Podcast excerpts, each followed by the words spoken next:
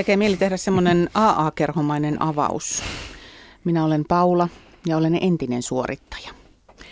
Elämä oli yhtä temppurataa. Mä raahauduin rastilta toiseen.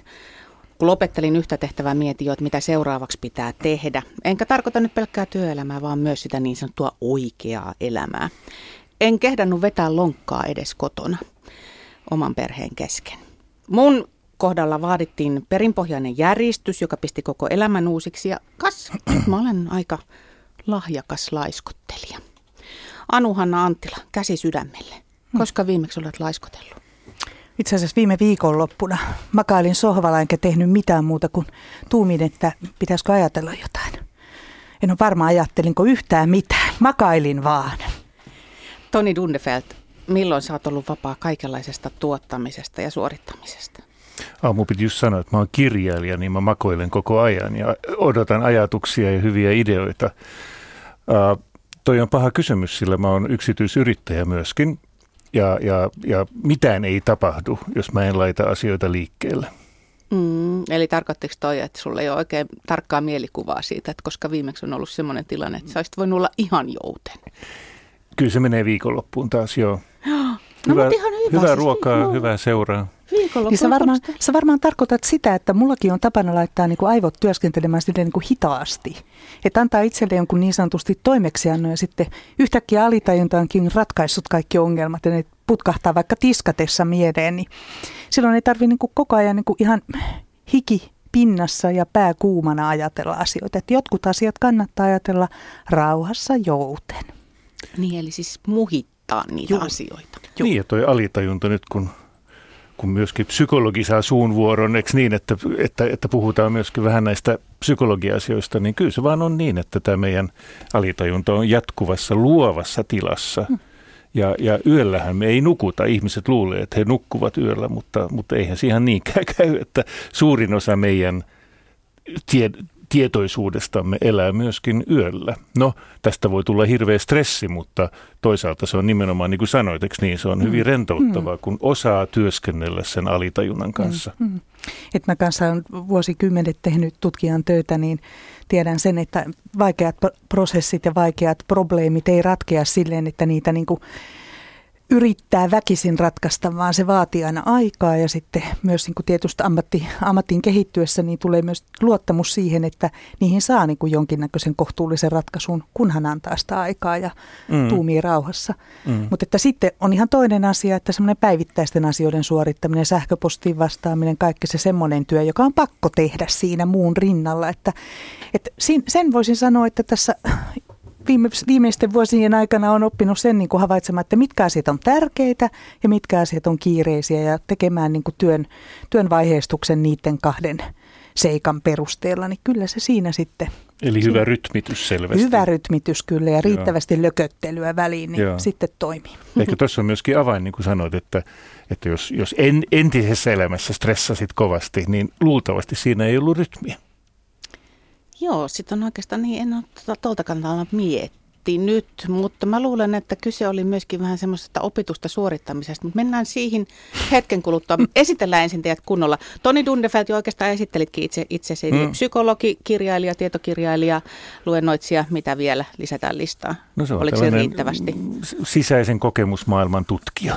Oo. Mahtavaa. Nyt mun pitäisi äkkiä kirjoittaa toi ylös, koska mä en kuitenkaan muista tuota titteliä seuraava kerran.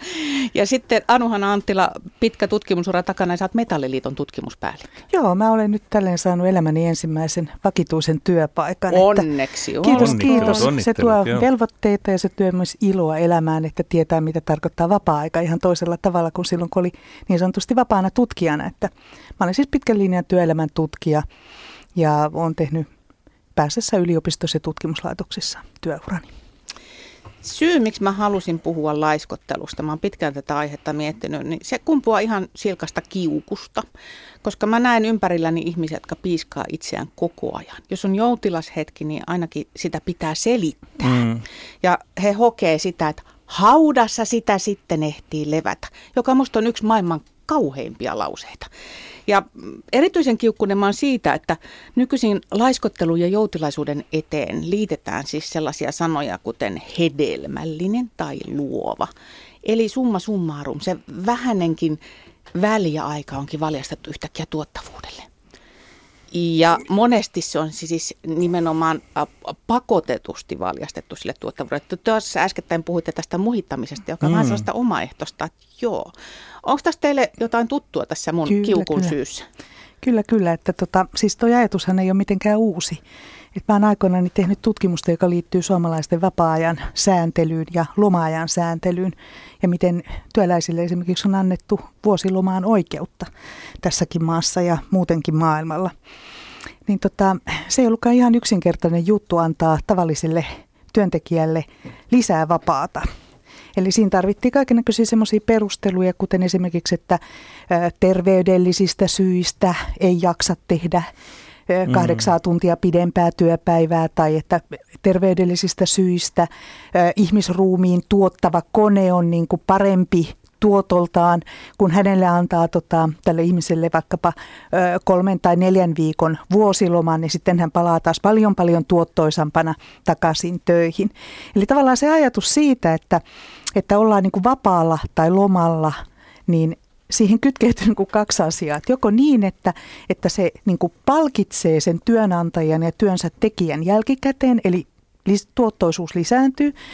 Mutta sitten se toinen puoli, joka meiltä aika usein nyt näissä keskusteluissa, kun puhutaan tuotannollis-taloudellisista tehokkuustekijöistä, niin tuntuu unohtuvan, niin on semmoinen, että hemmetti, se oikein kysymys on ihmisten omasta vapaa-ajasta, jolla saa tehdä ihan mitä lystää, riippumatta siitä, että parantaako se tuottavuutta tai kansantaloutta tai kansanterveyttä tai mitä tahansa. Et tota, mä itse edustan vähän näiden niin kuin välimaastossa olevaa ajattelutapaa, että se on ihan ok, että on joku syy, että, että työntekijä saa sitä vapaata ja sitten siinä on tietyt perusteet, mutta että toki se, että mitä ihminen sitten sillä omalla ajallaan tekee, niin sen ei tarvitsisi olla sellaista suorittamista, joka olisi vapaan, vapaan viettoa työtä varten, tulevia työtehtäviä varten. Hmm. Et se minusta kuulostaa pikkusen hankalalta. Ja milloin tämä tuli sun mielestä, tämä, kun sanoit, että, että teet tutkimusta tästä, niin oliko se se 60-70-luvun vaihe? Hei, hei, hei. Ensimmäisen kerran alettiin puhua tämmöisestä vuosilomasysteemistä. Se oli äh, 1910-luvulla, sata vuotta sitten. Ah, Ruotsalaiset no niin. olivat no keksineet niin. tämmöisen, että, että ihmisellä olisi kuitenkin oikeus lepoon. Ja, tota, Kiva ruotsalaiset, että ruotsalaiset teille. Joo, niille.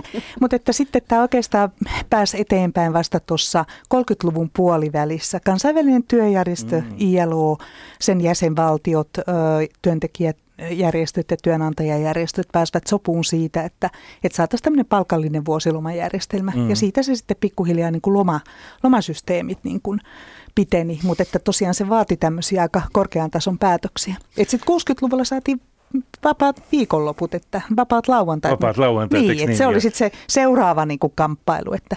Ja mä ajattelin, että tämä liittyy tähän yksilöllisyyden käsitteeseen. Kyllä, että, siihenkin. että kun sanoit, että sä oot niin kuin, lähtee kiukusta myöskin, että miksi ihmisiä pitää koko ajan valjastaa siihen ja tähän, niin, niin e, voi olla, että se lähtee sulla myöskin siitä, että, että sä haluat tai sä näet sen itsestään selvänä ja tärkeänä, että sulla yksilöllä on täysin vapaus päättää, mitä teet ajallasi. Ja tätä, tämähän ei ollut 1700- tai 1800-luvulla, että, että silloin yksilöllisyys sellaisena, kun me nyt ymmärretään se, että mulla on vapaus omaan kehooni, mulla on vapaus omaan aikaani, mulla on vapaus omaan ajatteluuni, niin tämähän on suht myöhäinen kyllä, keksintö kyllä. ihmiskunnan historiassa, eikö vaan? Kyllä, kyllä. Ja sitten tietysti tuohon yksilöllisyyden tavallaan semmoiseen vielä yberasteeseen, jos halutaan tälleen käyttää jotain tämmöistä käsitettä, niin kun se tarkoittaa nykyään sitä, että kun me olemme oman itsemme markkinoijia, niin työelämässä sinä ja minä ollaan oltu mm. ja sitten myöskin niin kuin henkilökohtaisessa elämässä, että kun pitäisi löytää sopiva kumppani itselle ja niin edelleen, niin se on semmoista itse markkinointia ja markkinoistamista. Eli tavallaan niin kuin, miten tehokkaita ja tuottelijaita ja hyviä ja kauniita ja rohkeita me ollaan, niin sen parempia me ollaan kaikissa elämänalueissa. Se on semmoista niin kuin suorittamisen niin kuin ylistystä. Että semmoinen ää, jenkkisosiologi kun Richard Sennett on kirjoittanut esimerkiksi siitä, että miten vapaa-ajasta on tullut kulutustyötä. On pakko kuluttaa.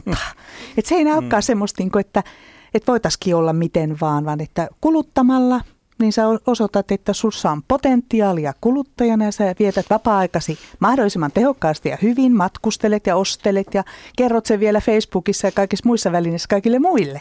Apua, nyt mä alkaa itkettää jo kohta tämä touhu. Siis me tuotteistetaan itsemme niin kuin hengiltä tätä menoa. Kyllä, kyllä. Mutta pidetään pieni hengähdystauko ja jatketaan. Yle, Radio Suomi. Kaikki kotona ohjelmassa puhutaan tänään laiskottelusta ja puhutaan niin hengästyttävään tahtiin, että tässähän tulee kiire. Mä tota, mietin sitä, että entisaikaa ja varmaan ehkä vieläkin sitä on, että, että se suurin ja hienoin kohteliaisuus, mitä suomalainen toisesta voi todeta, on se, että siinä on vasta hyvä työmies. Ja sitten mä mietin sitä, että sillä niin kuin tekemisen määrällä on tavallaan mitattu ihmisen arvoa, mutta onko tässä semmoinen harha, että on mitattu sitä tekemisen, vaan ei tuloksen määrää? Sitten on ehkä vaikea sanoa, että miten sitä tulosta on ennen vanhaa mitattu, että kun työntekeminen on ollut vaikka agraarisena aikana luonteeltaan hyvinkin erilaista. Et se ei ole aina ollut ihmisestä kiinni, että jos sato ei onnistu. Että se on kaiken näköiset luonnonvoimat ja muut seikat ollut myöskin vaikuttamassa. Sitten se on ihan eri juttu, kun tullaan teolliseen aikaan ja aletaan suor- työsuoritusta mitata kellonajalla ja rahapalkalla ja tämän tyyppisillä seikoilla. Eli tietysti myös ne työmiehet ja työnaiset, jotka on jättäneet niin kuin vaikkapa Britanniassa maanantait väliin ollessaan krapulassa niin kutsutun Blue Monday maanantain, niin kuin, eli tämmöisen niin kuin surullisen maanantain pois, niin heille ei ole myöskään maksettu siitä päivästä palkkaa. Että tavallaan kyllä sitä on mitattu, mutta ne tavat mitataan erilaisia. Että mä luulen, että tämä mitä sä nyt tässä vähän haet, niin se ero liittyy siihen, että tämä, miten me ymmärretään, niin kuin Toni sanoi, että miten me ymmärretään itsemme, minkälainen meidän käsitys on yksilöllisyydestä ja mit, keitä me olemme ja miten me itseämme esitämme niin kuin muille yhteisön jäseninä tai individuaalina olentoina, niin se vaikuttaa pitkälti siihen, että miten, miten me tota, ymmärretään se työ, työsuorite ja työn tulos. Hän on siis Metalliliiton tutkimuspäällikkö Anu-Hanna Anttila. Mitäs psykologikirjailija Toni Tundefeld toteaa?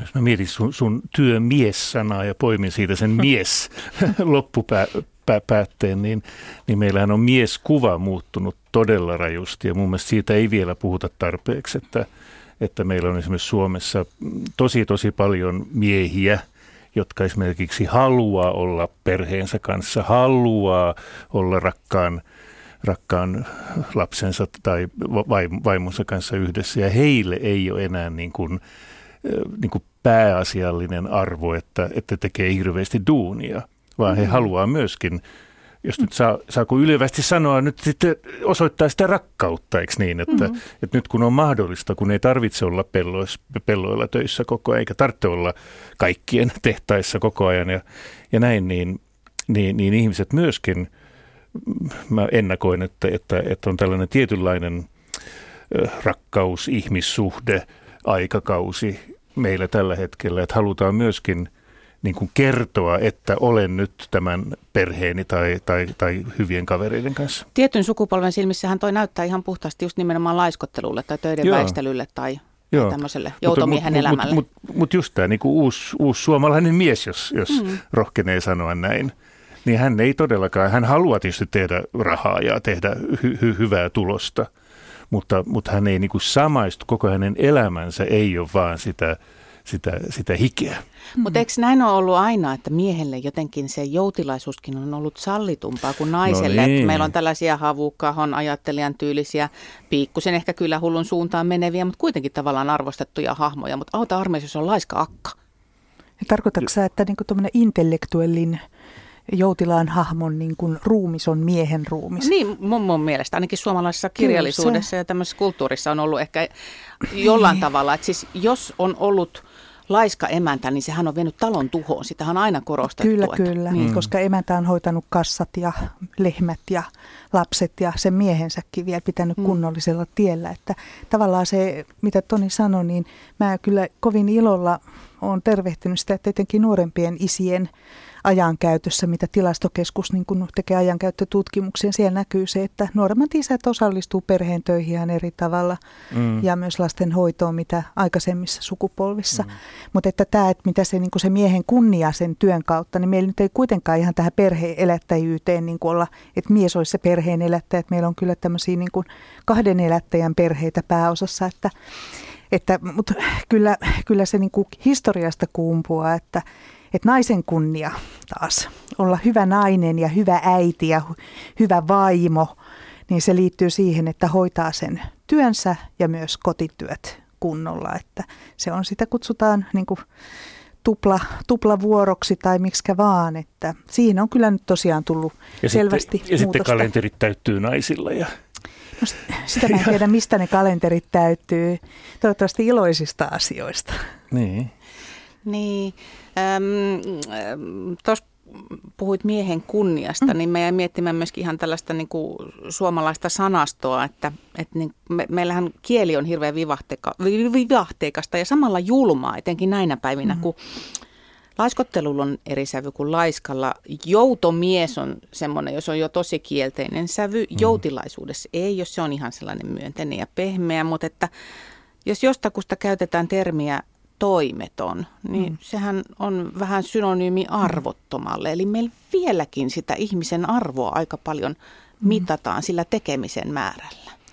Kyllä, kyllä mitataan. Ja tota, esimerkiksi jos nyt ottaa vaikkapa ihan arki, arkisesta niin kuin sanastosta esimerkin, että ne henkilöt, jotka, joiden on mahdotonta työllistyä työmarkkinoilla, niin he on työttömiä tai pitkäaikaistyöttömiä.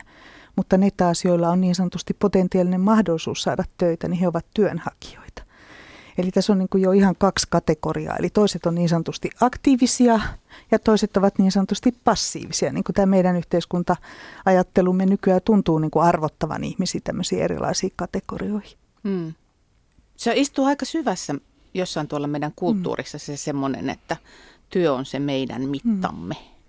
Mutta toisaalta niin esimerkiksi, mitä Toni sanoi tästä perheen ja vapaa-ajan arvostuksesta, esimerkiksi SAK on tämmöiset jäsenkyselyt, jossa on siis mitattu useiden eri ammattiliittojen jäsenistön käsitystä, niin esimerkiksi työn arvostus suhteessa perheeseen ja vapaa-aikaan niin on koko ajan vähentynyt.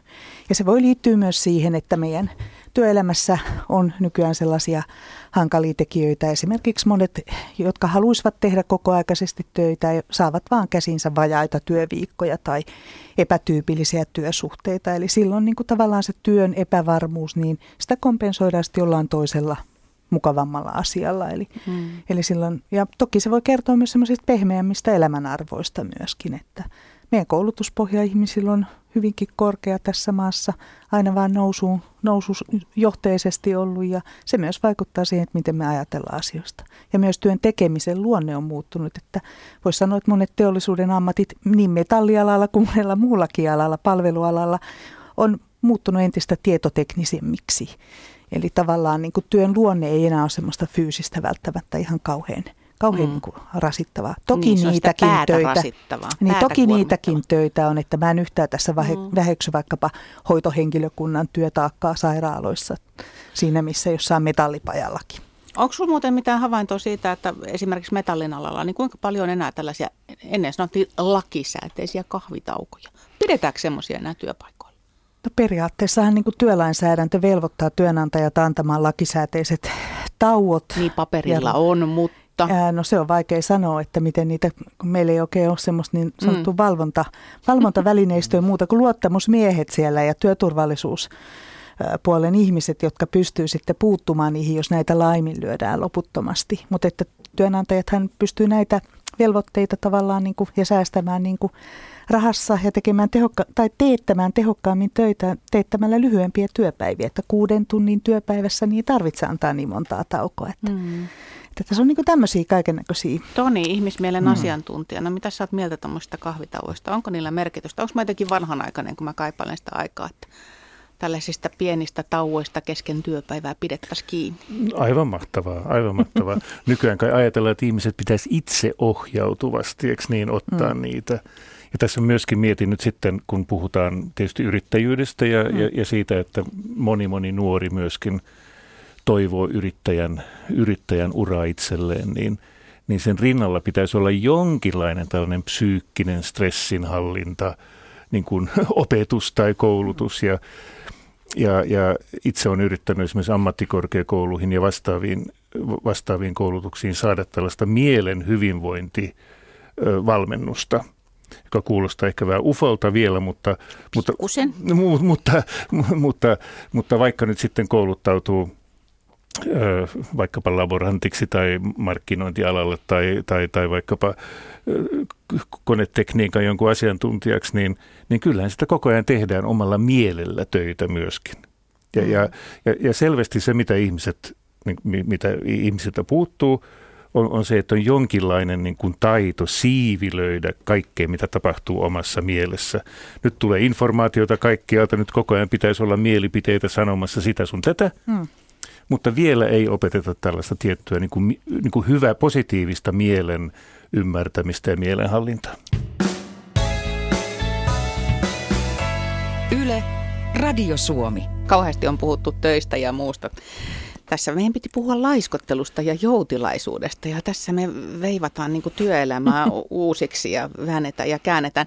Metalliliiton tutkimuspäällikkö Anuhanna Anttila ja psykologitietokirjailija Toni Lundefeld on studiossa keskustelemassa laiskottelusta ja joutilaisuudesta, johon ei itse asiassa ole vielä kauhean paljon päästy, mutta kun Toni puhuu tuosta positiivisesta mielenhallinnasta, niin siitä on pakko pikkusen jatkaa, koska mä luulen, että mä en ole ainut ihminen tässä maailmassa, jolle ongelma on se, että kun ei saa niin kuin sitä ratasta pysähtymään, mm. mikä tuolla yläkerrassa raksuttaa. Joo, ja se on niin kuin nykyään ilmiö, sillä tosiaan ennen vanhaan tuli, tuli vain pieni pieni osa sitä informaatiota tähän rakkaaseen pääkoppaan kuin mitä nykyään. Ja, ja ehdottomasti ikään kuin samalla tavalla kuin ollaan opittu pesemään hampaamme ja pitämään kehollisesta hygienistä huolta, niin tulisi nyt sitten 2010-luvulla oppia tämä mielen hygienia. Ihan yksinkertaisia keinoja ja esimerkiksi tähän mun työhön kuuluu opettaa ihmisiä tällaiseen 30 sekunnin, äh, sanoisiko mielen tyhjentämiseen.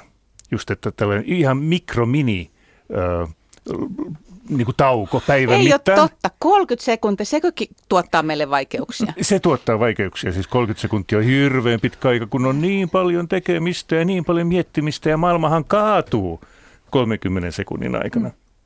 Niin tämä on, tää on niin kuin tutkitusti se minimiaika, jota aivot tarvitsevat, että niin kuin löytyy uusia kytköksiä ja, ja, ja, ja pääsee edes jotenkin irti siitä stressaavasta kelaamisesta mitä enemmän meillä on tuota käytössä tietotekniikkaa ja kaikkea peliteknologiaa ja tämmöistä, mikä pilkkoo meidän ajan, ajankäytön sellaiseksi silpuksi päivän mittaan, niin sitä kiireisemmältä meidän niin kuin, päivämme tuntuu ja tuntuu, että aika ei riitä mihinkään. Ja tämän, tässä on joku hemmetimoinen paradoksi mun mielestä.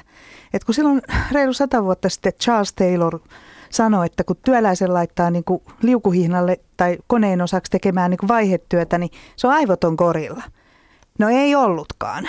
Siellähän ne aivot oli suhteellisen vapaasti ja alettiin miettiä vallankumousta vaikkapa.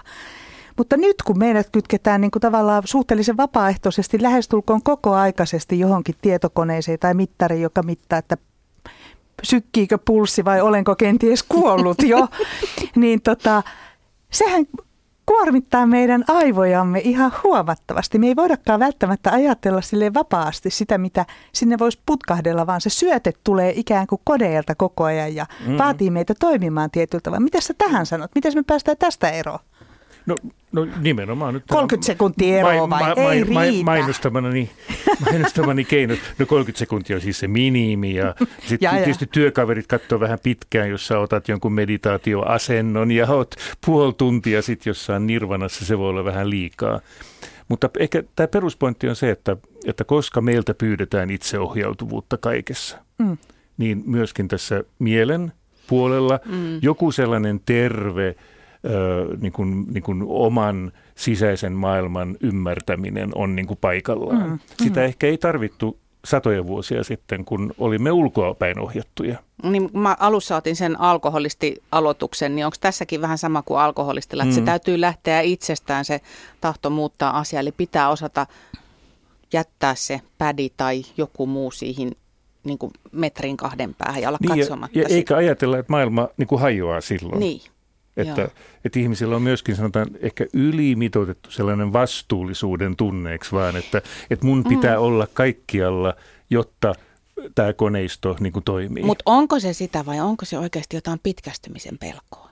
En mä tiedä. Mulle ainakin tuossa työtoverit ja ystävät valittaa sitä, että mulla jää edelleenkin kännykkä kotiin tai äänettömäksi niin päiväkausiksi. Se kauhea huuto, kun ei sua saa kiinni. Sitten mä, niin kuin, no, jos on jotain kiireistä, niin lähettää sitten sähköpostiin. En mä katon aina joka ilta, mutta että ei voi olla niin kiire. Tietysti nykypäivän yhteiskunnallinen tilanne voi olla kyllä semmoinen, että pitäisi olla tavoitettavissa puolessa tunnissa. Että Mm. Nyt mä oon oppinut vähän tämmöiseen paremmille tavoille, mutta, että, mutta ehkä toi hallinnan tunne voi olla jotenkin semmoinen, että elämä ei pysy muuten kasassa kuin muuta kuin hallitsemalla sitä, että yhtäkkiä tosiaan joku piirturi, joku laite mittaa sun ranteesta, että mikä sun syke on, ja sitten joku piirturi Mm. piirtää sen tietokoneelle ja lähettää sen pilvipalvelun, josta sitten tulee Me- graafi Mm. mm. sähköpostiin siitä tiedät olevasi tosiaan elämässä, eikä tarvi miettiä, että olenko kenties kuollut. Mutta sitten nämä laitteet voi myöskin muistuttaa sinua, että nyt otetaan se pieni tauko. Tulee sellainen Niin. mukava pieni sävelkulku, että nyt rakas ihminen, ota pieni tauko. Mutta eikö niissä laitteissa ole myös sellainen, että jos ei suorita jotain 100 prosenttia jotain tiettyä määrää, niin sitten sieltä jotain, ei nyt sanktiot, mutta tuntee olevansa huono ihminen. Mä en semmoista hommaa koskaan, koska jaa. se on täysin vastoin mun ajattelutapoja, mutta että jotenkin sille, että jos ei nyt sataprosenttisesti ole käyttänyt sitä kaikkea tehoa, niin sitten se niin helisee punasta tai näyttää jotenkin, että kyllä sä nyt niin huono olet. Mä en ostaisi sellaista laitetta. En mäkään.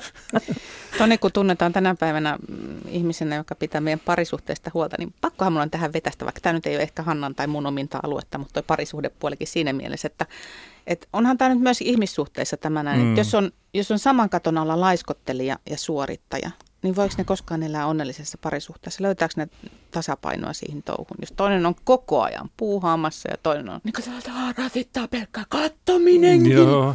No, no nyt tulee tällainen pitäisi lauseeksi niin, että et, et, et heillä pitäisi olla kahden keskeistä yhteistä aikaa, jos ei muuta niin merkattu almanakkaan.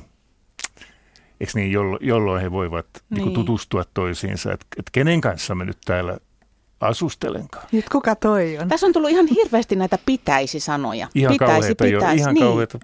Mutta niinku oikeasti, jos me nyt haluttaisiin, että me jollain tavalla selvitään kaikista vaatimuksista, jota me itse ja jota meille asetetaan. Ja, ja jotta me lopettaisimme semmoisen suorittamisen suorittamisen vuoksi, mm. olisimme jotenkin vähän armeliaampia itsellemme. Niin mitä me tehdään? Ei mitään pitäisi nyt. No, e, mä, en ole, mä en ole psykologi, mä en neuvo ketään tekemään millä, mitään millään tavalla. Se on noiden, noiden toisten homma. Tästä iloinen työjako sosiologia ja psykologia Joo. välillä. Mutta tota, voin sanoa, miten itse sen teen. No sano, kiitos. Joo, mä teen esimerkiksi silleen, että kun mulle tulee lomaa, niin mä en pakkaa sitä täyteen kaikkea tapahtumaa ja härdelliä. Vaan sinne jää aikaa, että, että mä valitsen säätilan, fiiliksen ja muun mukaan, että menenkö uimaan vai ajanko polkupyörällä vai katsonko elokuvan. Et mä en niin tee niin tiukkoja aikatauluja silloin, kun ei ole pakko, koska työn puolesta sit joutuu olemaan välillä kiinni, että katsoo kalenteria ja miettii, että miten hän tosta työviikosta selviää, mutta jotenkin siitä aina vaan selviää. Että tavallaan antaa silloin tilaa, kun siihen on mahdollisuutta. Eli just tämä on sitä rytmitystä kanssa, että, Mm. että rytmittää niin kuin vuositasolla ja viikkotasolla, että, että jättää sinne semmoisia niin taukoalueita tai katvealueita, jonne ei mikään laite ja mikään käsky ulotu. Sä uskallat tehdä sen. Totta hitossa. Ja Vaikka- suosittelet Mä, selvästi. no en mä suosittele mitään, kun mä oon sosiologi. Kysy psykologit, mitä se sanoo tähän. Voi psykologilla on niin monta keinoa, että, että, että, että oikein tiedä, mistä aloittaisi. No, nyt No tota, mä annan sulle pari minuuttia aikaa. Sanotaan kolme minuuttia aikaa. Joo. No aloitetaan tästä, mistä me jo vähän puhuttiin aluksi. Eli, eli ihmisen, ihminen saa informaatiota kahdesta, kahdesta eri suunnasta. Hän saa aistien kautta ja sitten tulee tämä luova alitajunta. Ja nyt yleensä ihmiset ajattelee, että, että, että, että kaikki informaatio pitää tulla nyt sitten kirjojen tai, tai ohjelmien kautta tai näin. Mutta itse asiassa sun luova alitajunta yrittää auttaa sinua koko ajan, joten sille pitää antaa vähän niin kuin aikaa. No, paras aika on oikeastaan aamulla, jos se on mahdollista, mutta mä tiedän, että monille ei ole mahdollista, mutta jos on mahdollista, niin 15 minuuttia ö, alkaa heräilemään 15 minuuttia ennen kuin muut perheenjäsenet, jos on, jos on perhettä. Jos on soolona, niin sitten se on vähän helpompi. Eli aamulla kuuntelee tätä luovaa alitajuntaa, joka siis yrittää auttaa sua, yrittää ratkaista. Mm-hmm. Se on vähän kuin kun kehossa on immuniteettijärjestelmä, joka yrittää ratkaista sun fyysisiä tauteja parantaa, niin psyykkeessä on tällainen psyykkinen immuniteettijärjestelmä. Ja yleensä ihmiset kokee hirveätä stressiä ja kiirettä, jos eivät ole ikään kuin pystyneet kuuntelemaan itseään tällä tavalla. Ja tämä oma itsensä kuuntelu ei tarvitse olla nyt mitään kummallista, niin. pitkä, niin kuin jotain, jotain hirveätä juhlallista, vaan se voi olla, juuri, voi olla viisi minuuttia mm. aamuisin ja viisi minuuttia ennen kuin menee nukkumaan. Eli esimerkiksi se, että kun mä aamuisin haluan juoda kahvit kotona rauhassa, mm. eli siis otan sen ajan, herään sen verran, että mm. varmasti ehdin selata lehteä ja juoda kahvin rauhassa, niin mm. sekin voi toimia se, se, sekin voi toimia, joo. Ja sitten vielä kerran mä puhun näistä minitauoista päivän mittaan. Siis tämä vanha kunnon stressitutkimuksen tulos, että, että ei ole kysymys niinkään, että, että, että sulla on pitkiä lepoaikoja, vaan se on se, että sä palaudut tietyn tehtävän jälkeen, mm. palaudut ennen kuin meet seuraavaan tehtävään. Ettei se syke yhdestä tehtävästä jatku toiseen ja kolmanteen ja neljänteen. Toi on ihan totta, toi näkyy tilastokeskuksen ajankäyttötutkimuksessa niissä aineistoissa. Mä itse asiassa kirjoittanut tekstinkin tästä, että miten niin kuin tavallaan niitä aikaa itselle löytyy just siitä, että pala, tai niin kuin lopettaa jonkun tekemisen ennen kuin aloittaa toisen tekemisen. Sellaisia. Se, se voi olla odottamista, se voi olla lepäämistä. Monet kirjoittaa en tee mitään – mm. olen jouten, tämän tyyppisesti kuvaa niitä tilanteita. Ja ne on oikeastaan hyvin inhimillistä. Sitten mä yhden, yhden tota vastauksen kohdalla mietin sitä, kun yksi mies kertoi tota seisovansa olohuoneessa 20 minuuttia, ei nähnyt mitään, ei kuullut mitään, ei ajatellut mitään. Mä mietin, että mitä se semmoinen on tai että odotetaan, että sauna lämpiää. Eihän siinä tapahdu mitään. Sä, niin kuin, mm. Kai silloin teet jotain muuta kuin odotat sitä. Mm. Mutta ne on just semmoisia aikoja itselle, että kyllä mä niin tunnistan, että talvi kun tulee sukkahousut pitäisi laittaa aamulla ja istut siinä sängyn laidalle ja mietit, että mitä päivää ehkä niin kuin, ja juurnahtaa siihen sukkahousut ja polviin ja ei niitä saa vedetty, niin siinä voi mennä se 20 minuuttia ihan huoletta, että eikä mitään aavistusta, että onko mitään järkevää tullut ajateltu. Erinomaista, joo. No, ton sukkahousututun mäkin tavoitan jotenkin. Joo, se hidas hetki siinä sängyllä. Kyllä. Kyllä. Sekuntipeliä se on siis tämä meidän laiskottelu ja joutenologi. Sekin pitää ohjelmoida kalenteriin. Yle. Radio Suomi.